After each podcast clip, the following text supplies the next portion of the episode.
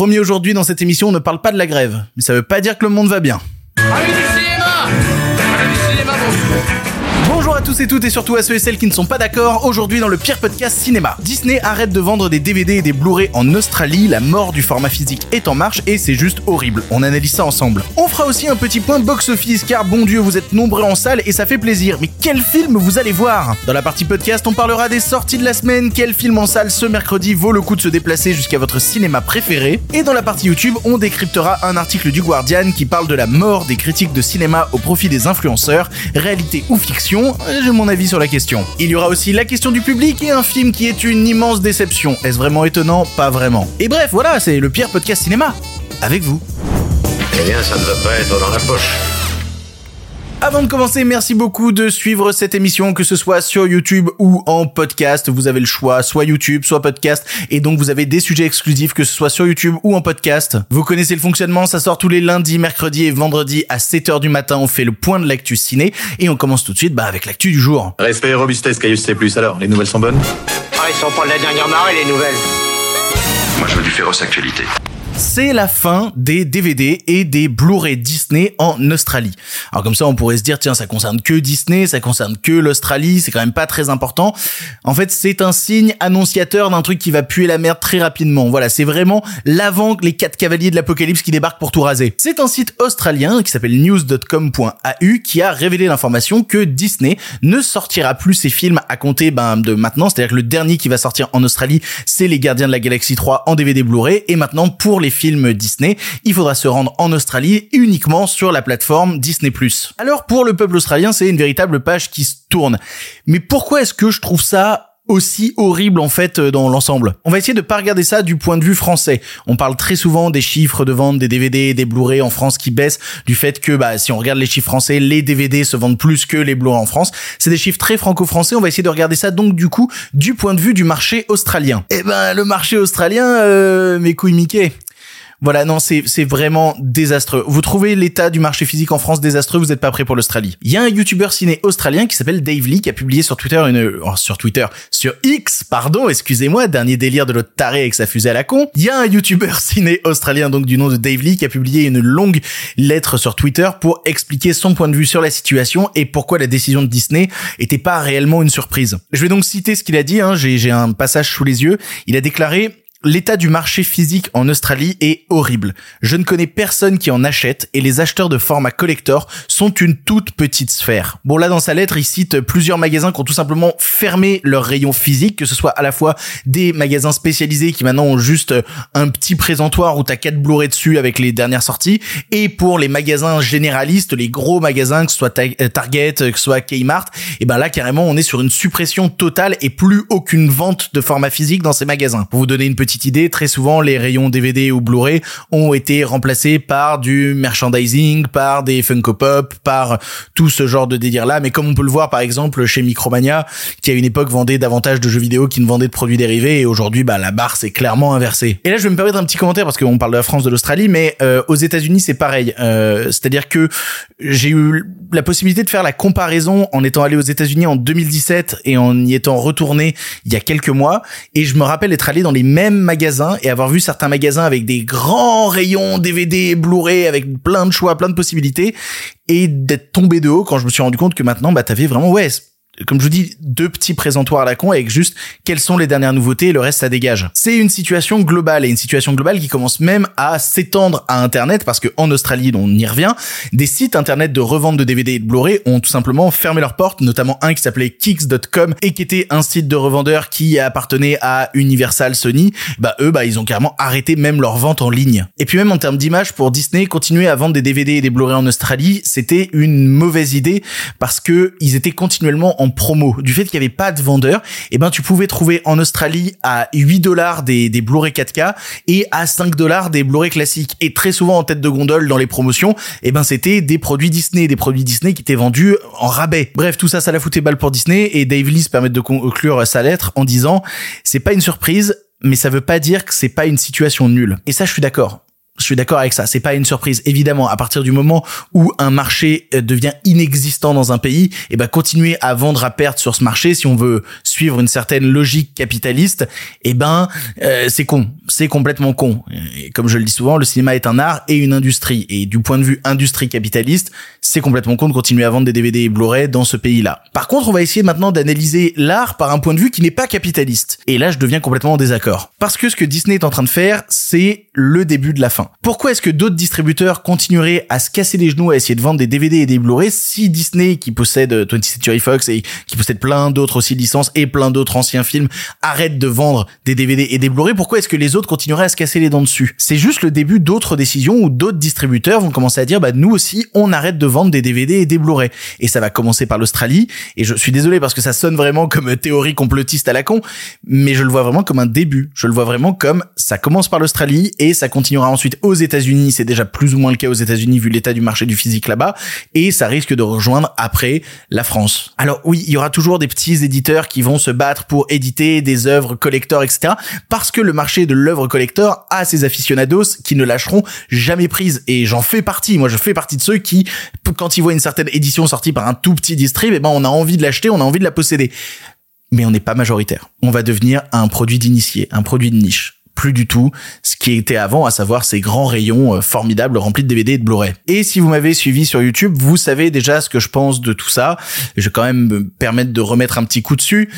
La mort du format physique, c'est la mort de la culture par sécurité. C'est plus vous qui décidez ce que vous allez regarder. Vous allez pouvoir regarder seulement ce que des plateformes vous permettent de regarder. La mort du format physique, c'est le début de la fin pour votre goût propre, celui que vous vous faites en cherchant des petits trucs un peu bizarres à côté vous ne verrez plus que ce qu'on vous impose de regarder de la manière dont on vous impose de le regarder. Et je connais l'argument qui est plus ou moins valable de oui, mais l'accessibilité à la culture, pourquoi je paierais 20 balles pour un DVD Blu-ray alors que, en fait, pour 20 balles, j'ai un abonnement à Netflix avec what milliards de films et tout. Non, t'as pas what milliards de films. T'as des films que Netflix te permet de regarder à un instant T. C'est tout ce que t'as. Tu bouffes ce qui te donne à bouffer. Si c'est une situation qui te va, y a aucun problème. Mais tout ce qui se passe, c'est que tu bouffes ce qu'on te force à bouffer. Et pas le reste. Sachant qu'en plus, tu deviens dépendant du choix des plateformes de garder ou non certains films. Et on sait très bien que les plateformes n'ont pas d'intérêt purement artistique à garder des choses sur leur plateforme. On le voit notamment avec Disney+, qui tout récemment a supprimé le film Crater. Alors c'est un film quand même qui avait coûté 55 millions de dollars euh, de budget, qui est sorti sur Disney+, c'était un Disney+, Originals. Et ben, à peine six mois après sa sortie, le film a été supprimé de la plateforme. Parce qu'il faut faire de la place sur les serveurs ça dégage. Et de la même manière, des séries originales comme, euh, enfin originales, ils avaient fait une série Willow, voilà un spin-off de Willow. Elle a aussi été supprimée de Disney+. Et il n'y a plus aujourd'hui aucune offre légale permettant de la regarder. Ça n'existe pas. Et vous vous dites oui, mais ça c'est Disney, mais Netflix pareil. En fait, je, vais prendre un exemple là qui est sorti tout récemment et qui fait un peu bader parce qu'on se dit ouais, Crater, Disney+, c'est un film un peu osef, pourquoi pas. Netflix a annoncé que dans certains pays et notamment l'Angleterre, donc pas des marchés minimes, ils vont supprimer de leur plateforme The Power of the Dog avec euh, Benedict Cumberbatch, le film de Jeanne Campion. Il va être supprimé de Netflix dans certains pays. Ça n'existera pas. On n'a aucune confirmation. C'est-à-dire que oui, il y avait un film qui avait été supprimé, qui avait fini sur le site de la BBC, mais on n'est pas sûr. La seule offre légale qui restera, c'est d'acheter le Blu-ray DVD qui est sorti par Criterion. Mais c'est tout. Et ça, c'est le temps que le Blu-ray de The Power of the Dog chez Criterion continue d'exister parce qu'à un moment, il va tomber en pénurie. Et donc, du coup, il y aura juste plus de moyens légaux de regarder ce film. C'est badant, non? C'est un peu badant. Et je peux ensuite continuer à rentrer dans les débats de, euh, bah, vu que l'œuvre vous l'avez pas chez vous, et ben on peut la modifier comme on veut. Et ça on l'avait déjà vu, on l'avait vu avec euh, Disney qui avait euh, censuré 40 ans après le film Splash avec Tom Hanks en rajoutant des cheveux sur un cul. on avait vu ça avec Netflix qui avait décidé deux ans après la sortie de 13 Reasons Why saison 1 de censurer une scène et de rajouter des énormes trigger warnings de partout. Au final, c'est une œuvre qui ne vit plus pour ce qu'elle a été au moment de sa sortie. C'est une œuvre qui va continuellement évoluer jusqu'à devenir une forme aseptisé, décidé par des plateformes, décidé par des algorithmes, décidé par des choix de personnes qui suivent des algorithmes et qui ne vont plus être l'œuvre que vous possédez, l'œuvre que vous avez appréciée au moment de sa sortie. Et là, si je veux vraiment rentrer dans les détails de nerd, parce qu'il faut toujours en parler, la qualité sur les plateformes, elle est pas bonne en plus. C'est ça le problème, c'est que très souvent la qualité euh, d'encodage et de vidéo sur les plateformes est moins bonne que celle d'un Blu-ray. Et alors si je veux vraiment rentrer des détails pour les nerds, allez chercher votre véritable Dolby Atmos sur les plateformes pour le... Non, ça n'existera pas. Alors oui, c'est plus facile d'accès. Oui, c'est peut-être moins cher. Mais c'est le début de la mort d'un possible héritage culturel. J'essaie de repenser à côté, mais moi je suis content quand mes grands-parents me refilent des DVD, des Blu-ray, euh, des vinyles, et je suis pas sûr que je serai aussi heureux quand j'aurai des petits-enfants et que je leur filerai mes comptes Netflix L'héritage culturel, il disparaît aussi. Alors oui, je sais que c'est un budget, mais ça dit aussi beaucoup de l'importance que vous donnez à vos œuvres culturelles préférées. Quand une œuvre culturelle vous a transporté, vous a transmis énormément d'émotions, vous avez peut-être même participé à changer votre vie. Je suis sûr qu'il y a des films où vous vous dites, bah, ce film-là, il a changé quelque chose en moi. Si ce film-là qui a changé quelque chose en vous, il vaut même pas 20 balles, qu'est-ce que ça dit de vous? Qu'est-ce que ça dit des produits culturels qui essayent de vous faire rêver? Je sais que c'est une guerre de chapelle, je sais que les commentaires vont être horribles et que personne sera d'accord et, c'est pas grave, il y aura des gens d'accord, il y aura des gens pas d'accord. Je m'attriste juste de voir la mort du format physique en Australie être le signe annonciateur que ça va nous tomber sur la gueule dans les années à venir. Parce qu'on les voit, les rayons en France diminuer de taille, on voit le marché tomber petit à petit. Et moi je continuerai avec tous mes copains nerds à acheter des œuvres collector qui me feront trop plaisir parce que ça me fera plaisir de posséder ces œuvres-là et de me dire que je les ai chez moi et que je ne suis pas dépendant d'une plateforme pour pouvoir les regarder quand j'en ai envie, comme j'en ai envie. On se battra pour ça. On sera peut-être peu. On aura des petites lances, des petites armes. On n'en fera pas grand chose, mais on essaiera des trucs. Allez, on avance. On va essayer d'aborder des news un peu plus réjouissantes parce qu'on va parler du box-office et mon dieu qu'il y a des gens en salle. D'ailleurs, je vais me permettre, avant de parler de box-office, de répondre à un commentaire qui est revenu plusieurs fois sur des précédentes émissions où je parlais de longs métrages qui avaient fait des flops et euh, en me reposant sur le box-office. Et des gens disaient, oui, bah définir un film comme un flop juste par son box-office, c'est dégueulasse. L'exemple est beaucoup revenu, soyons honnêtes, sur le fait que j'ai parlé du fait que Babylone était un flop, vu qu'il avait ramené environ 60 millions au box-office alors que le film devait en rapporter 250 pour être rentable. C'est pas une critique. Attention, c'est pas une critique quand je dis que Babylone est un flop, parce que personnellement, Babylone est un film que j'ai beaucoup aimé. Mais même si je l'aime, dire que Babylone est un flop est un constat, parce que c'en est un au niveau de l'industrie, au niveau même de conséquences que va avoir le flop de ce film sur l'industrie. Parce que le prochain film de Damien Chazelle, il va être beaucoup plus difficile à produire. Et puis on va lui filer moins de budget. Parce qu'on va dire, bah attends, non, ton dernier film s'est planté, donc t'as moins d'argent pour faire celui-là. Ça a des conséquences directes, en fait, le fait qu'un film marche pas sur le box-office. Ça a des conséquences directes sur l'histoire du cinéma qui va suivre, sur les autres films qui vont être produits. Si Babylone avait été un énorme succès au box-office, peut-être qu'on aurait produit d'autres films dans le genre, dans cette démesure-là, en se disant, bah non, ce genre de film marche, il faut y aller. Mais on le fera sûrement pas. Parce que le film s'est planté. Parce que c'est un flop. C'est pas une critique de dire qu'un film c'est un flop. C'est pas une critique de dire que Babylone est un flop. Ça peut rendre triste. Moi-même, ça me rend un peu triste que le film ait pas marché, parce que je l'ai beaucoup aimé. C'est un constat de dire que c'est un flop.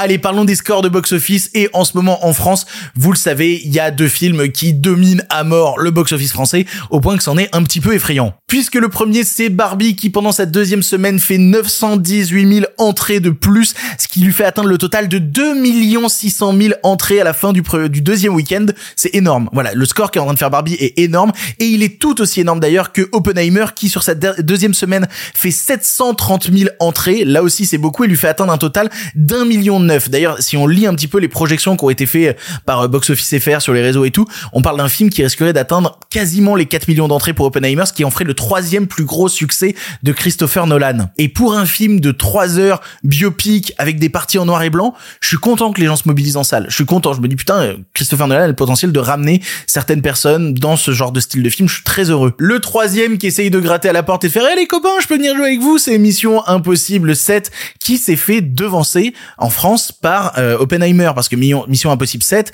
là, il a fait un cumul de 1 700 000 entrées, donc Oppenheimer est devant le Mission Impossible 7. Ce qui est plutôt inattendu, pour être honnête. Je m'attendais vraiment à un truc de, alors peut-être pas de l'ampleur de Top Gun Maverick 2, mais vu l'ampleur qu'avait eu Top Gun Maverick 2 en termes d'entrée en France, on pouvait s'attendre à ce que Mission Impossible 7 roule aussi.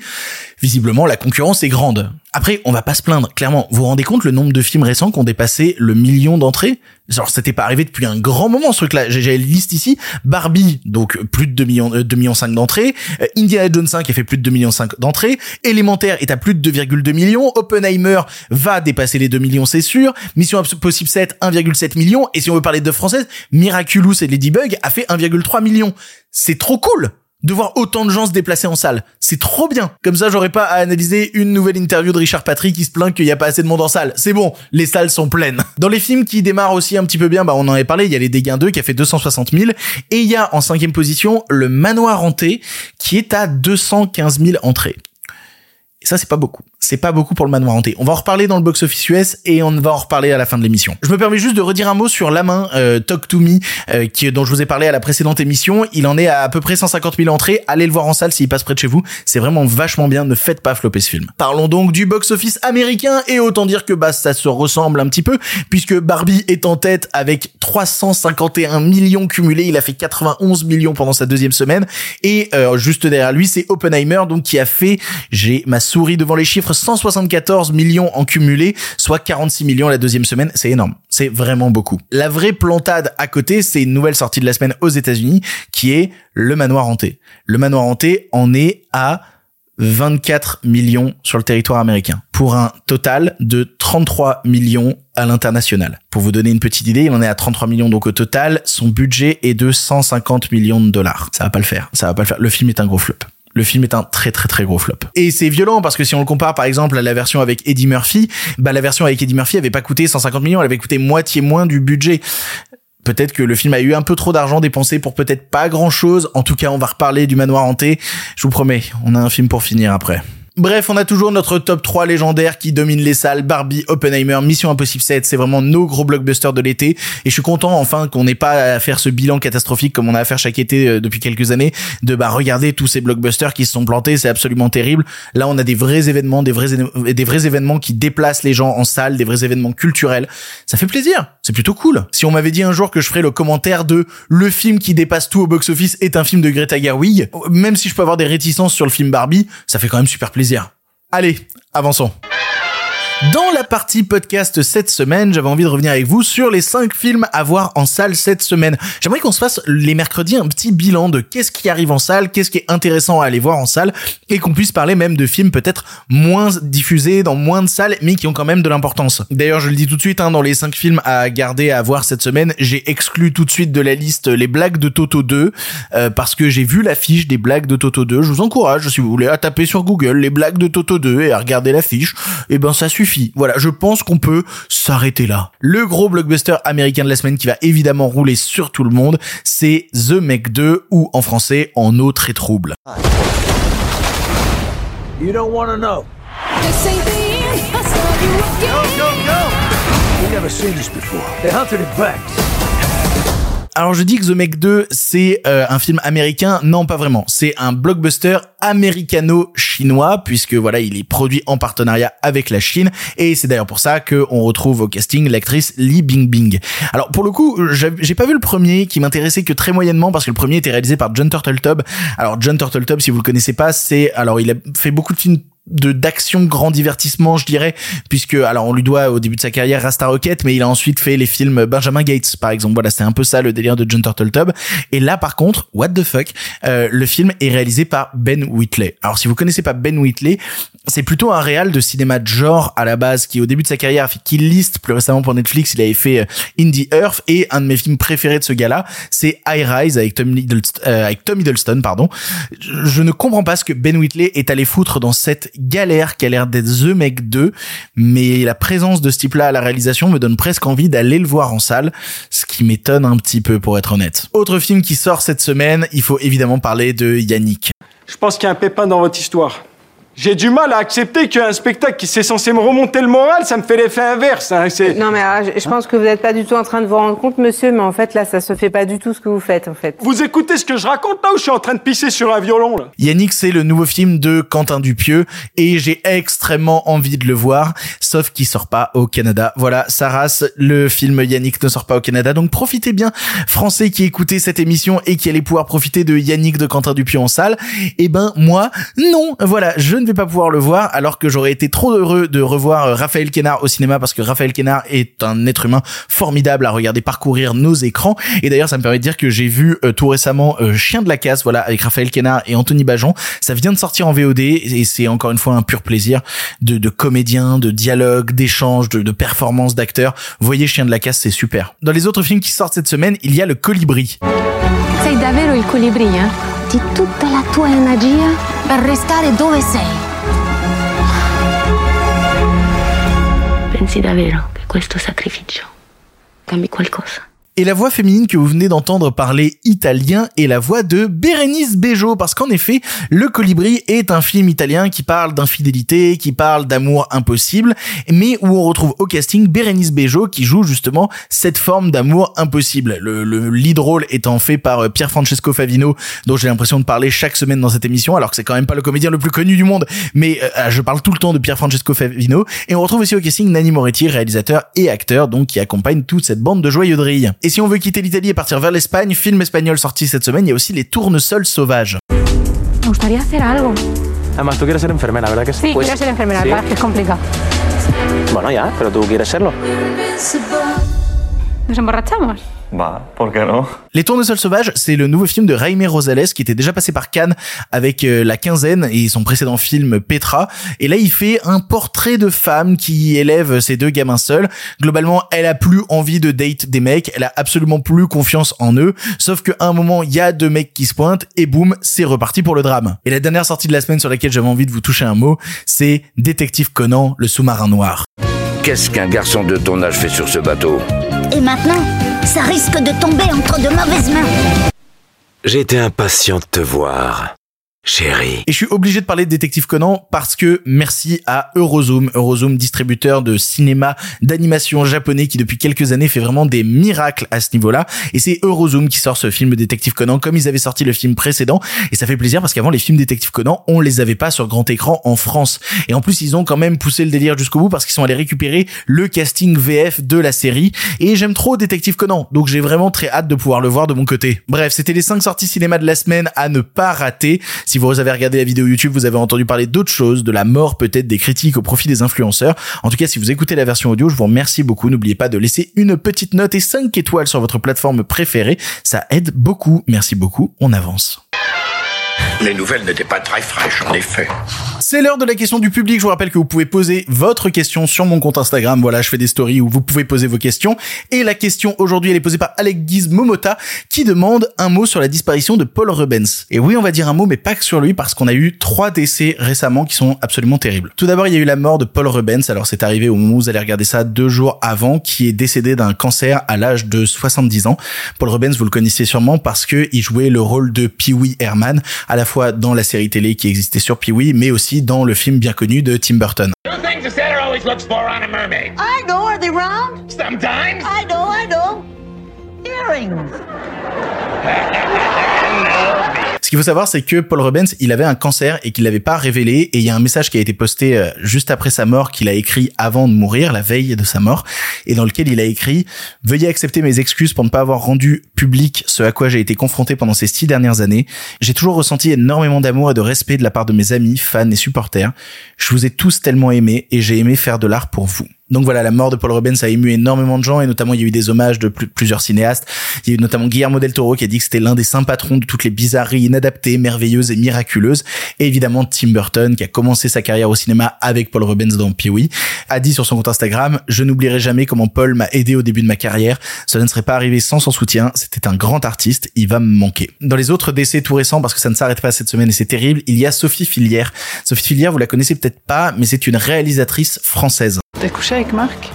Non. Bah ça va venir. Tu vas rester un moment avec lui. Elle est décédée à 58 ans des suites d'une longue maladie et je vous encourage à vous intéresser à sa carrière. Notamment, c'est la réalisatrice qui a donné sa première chance à Sandrine Kiberlin. Sandrine Kiberlin a commencé un petit peu sa carrière au cinéma avec Sophie Filière dans un court-métrage qui s'appelait, j'ai le titre ici, Des filles et des chiens. Voilà, sorti en 91. Elle a ensuite réalisé plusieurs films, genre Un chat, un chat, Arrête où je continue, La Belle et la Belle. Et elle venait de terminer le tournage de son septième long métrage avec Agnès Jaoui et Philippe Catherine, dont le titre est juste là. Le film s'appelle Ma vie, ma gueule. Voilà, elle venait de terminer le tournage et elle est malheureusement décédée. Et pourrez la retrouver aussi en tant qu'actrice parce qu'elle a aussi collaboré avec d'autres réalisateurs et d'autres réalisatrices et notamment Justine Trier. Elle avait joué dans Victoria et elle joue dans Anatomie d'une chute, le film qui a reçu la Palme d'Or. Et histoire de continuer sur cette lancée qui est absolument terrible, est décédé il y a maintenant 48 heures. Angus Cloud à l'âge de 25 ans, que vous connaissiez sûrement parce qu'il jouait le rôle de Fez dans la série Euphoria. Aren't you glad that we became friends? Yeah. Very much so. Too. Angus Cloud, c'était pas un acteur à la base qui avait été recruté par Sam Levinson pour jouer un petit rôle dans Euphoria et qui, de par sa présence et son charisme, est devenu dans la saison 2 un des personnages les plus importants de la série, qui, je pense, pour tous les gens qui ont regardé Euphoria, nous a énormément ému. Et euh, ben, malheureusement, il s'est éteint à l'âge de 25 ans. Alors on n'a pas toutes les circonstances de sa mort, mais visiblement ce serait un suicide parce que son père est mort la semaine dernière et il aurait pas encaissé le choc. On n'a pas plus d'infos, donc je veux pas dire de grosses conneries sur ce sujet. Tout ce que je sais, c'est que Angus Cloud commençait aussi à avoir une carrière au cinéma. Il venait de tourner dans deux films qui vont, bah, du coup, sortir euh, post-mortem, à savoir un thriller de monstres pour Universal qui a été réalisé par la team qui est derrière Scream 5 et Scream 6. Et à côté de ça, il a joué dans un autre thriller horrifique dont le nom est My Lucky Day. Et, et voilà, c'est juste terrible comme info. C'est juste absolument terrible comme info de voir un acteur prometteur de 25 ans euh, mourir et en plus dans ces circonstances-là. La question du public aujourd'hui était pas la plus joyeuse. On s'arrête rarement sur ce genre de choses-là, mais faut en parler aussi parce que c'est tout aussi terrible de voir des comédiens, des comédiennes, des réalisateurs, des réalisatrices qu'on a perdu euh, s'en aller. Ça me rend très triste. On va, on va terminer en rigolant un peu. Allez, on va terminer en rigolant un peu. Pour le cinéma, monsieur Leblanc, pour le grand écran, pas pour la petite lucarne. C'est l'heure d'un film pour finir et comme vous le savez, vous pouvez participer à un film pour finir. Tous les vendredis, je laisse la parole à un auditeur. Il vous suffit d'envoyer un audio de maximum 3 minutes à l'adresse mail lepirepodcastiné@gmail.com. Je sélectionne un de vos audios et c'est vous qui passez dans l'émission pour parler d'un film. Et aujourd'hui, je vous l'avais promis à la dernière émission, j'avais dit voilà, je parle d'un super film lundi et mercredi je parle d'un film pourri. C'est le moment. On va parler du manoir hanté. Le manoir regorge d'âmes mais il y a toujours de la place de J'avais très envie de voir ce film. Déjà parce que je suis un grand fan de l'attraction, que ce soit à la fois l'attraction française Phantom Manor, mais aussi l'attraction américaine Haunted Mansion, qui ont pas la même histoire, qui ont pas le même parcours, qui ont pas les mêmes trucs, mais voilà, j'aime beaucoup l'univers de ces deux attractions. Et ce qu'il faut savoir aussi, c'est que j'ai pas mal de sympathie pour la première adaptation qu'il y a eu du Manoir hanté. Alors je suis peut-être tout seul, mais j'ai pas mal de sympathie pour le Manoir hanté des 999 fantômes avec Eddie Murphy, parce que dans sa plastique, justement dans ses effets pratiques, le film avait réussi à me séduire et en même temps à respecter l'attraction tout en faisant une histoire bon qui cassait pas trois briques mais qui vraiment était aussi pas mal aussi pas mal. Voilà très bien. Jean-Michel je n'ai aucun argument. J'aime bien le film il est beaucoup lié à mon enfance et je trouve que dans le contexte de son époque il marche plutôt pas mal. En tout cas il marche mieux que cette version de 2023 je vais commencer par les trucs que j'aime bien dans le film. Alors j'aime bien le fait qu'ils aient situé l'action à la Nouvelle-Orléans parce que si tu reprends justement le parc Disney original où se situe Haunted Mansion et eh ben c'est dans la zone de la Nouvelle-Orléans. Et le fait qu'ils aient joué là-dessus et notamment dans toute la scène d'intro, il y a un truc mystique qui passe bien, qui fonctionne bien avec justement tout le contexte de la Nouvelle-Orléans. Et j'aime bien aussi le casting, et notamment j'aime beaucoup la Keith Stanfield, qui est vraiment le gros point fort du film. J'aime bien Owen Wilson, j'aime bien Rosario Dawson. C'est des gens que je suis ravi de voir à l'écran. Et on va s'arrêter tout de suite parce que niveau casting, il y a déjà des problèmes, et notamment le fait que Tiffany Haddish, euh, a, vraiment, elle a deux scènes. Elle a deux scènes un peu importantes et après elle existe dans le fond. Elle fait des blagues lourdes et c'est horrible. Et encore, c'est moins pire que Danny DeVito qui ne sert vraiment à rien du tout dans le film. Voilà, fait popper des personnages à droite à gauche pour être des personnages fonction, mais ils n'ont aucun développement, ils ne servent à rien. Et c'est un problème régulier du film en fait. C'est un film qui a pas mal d'idées cool sur le papier, des idées intéressantes, mais qui les expédie à une vitesse parce qu'il faut passer à autre chose, il faut avancer, on n'a pas le temps. Et c'est ça qui est terrible parce que c'est un problème régulier du film. Le film dure deux heures, mais il ne prend jamais le temps d'installer ses idées de mise en scène, d'installer véritablement les trames de ses personnages, ne serait-ce même qu'installer une ambiance. Qu'est-ce qui fait qu'on aime justement l'attraction de base Haunted Mansion? C'est l'ambiance, c'est justement le cocon qui vient nous envelopper, tout ça. On n'a jamais le temps de profiter de cette ambiance-là parce qu'elle n'existe pas dans le film. Et en plus, elle n'existe pas parce que le film est bourré de CGI dégueulasse à plein de moments. Alors que qu'est-ce qu'on aime encore une fois dans l'attraction, c'est son côté pratique, son côté palpable. On voit justement le fait que c'est une- un véritable manoir hanté avec des vraies choses à l'intérieur. Là, le fait d'avoir voulu quasiment tout faire passer par de la 3D et des effets 3D, c'est dégueulasse. Renoncer justement au côté pratico-pratique de ce qu'est l'attraction, eh ben c'est renoncer et perdre une partie de la magie. Ça, ça fait chier. Et de la même manière, c'est un film qui, qui sait pas ce qu'il veut faire. Parce qu'en fait, il a le cul entre deux chaises en permanence niveau ton. Il ne sait jamais prendre au sérieux son récit, prendre au sérieux les fantômes qui parcourent euh, la maison. C'est un film qui veut faire des blagues en permanence d'une lourdeur pas possible et être là, oh regardez comme je suis rigolo, et soudainement apporter des thématiques aussi lourdes que la thématique du deuil, ce qui est une thématique en plus un peu facile concernant un manoir hanté. Voilà, toujours un peu facile de ramener ça à l'intérieur. Mais du coup, il y a jamais rien qui prend vraiment. C'est tellement expédié qu'on a l'impression qu'ils ont coupé énormément de choses dans le film et ça va jusqu'à ce twist de fin qui sort vraiment d'un chapeau qui a été amené par une ligne de dialogue à un quart d'heure du film et soudainement on s'en rappelle. C'est complètement pété. Ça se veut être un film léger, ce qui en vrai est pas un problème en soi, mais ça fait au final un film creux, qui en plus va être bourré d'easter eggs de permanence, vraiment en permanence.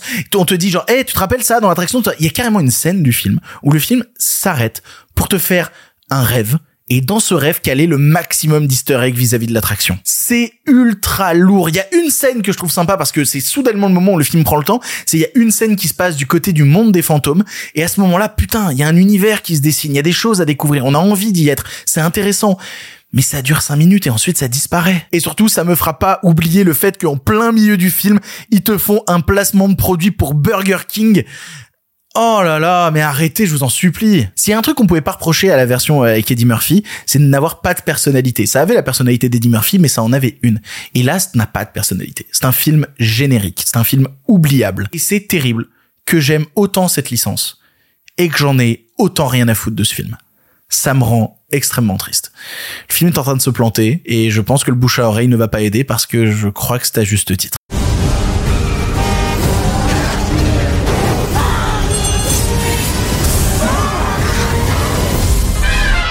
C'est ainsi que se termine ce nouvel épisode du Pierre Podcast Cinéma. Je vous l'avais promis, on a fait toute une émission sans parler de la grève. C'est quand même incroyable, c'est quand même fou. Imaginez une émission sans grève. N'ayez crainte, je pense que la grève reviendra dans la prochaine émission qui sera donc vendredi matin à 7h. Ce sera la dernière émission de la semaine. Merci encore à tous ceux qui la suivent. Pour l'instant, c'est terminé. Mais si vous en voulez encore... Non mais oui, bien sûr, mais c'est fini cette histoire là. Par contre, euh, la prochaine fois, avec plaisir.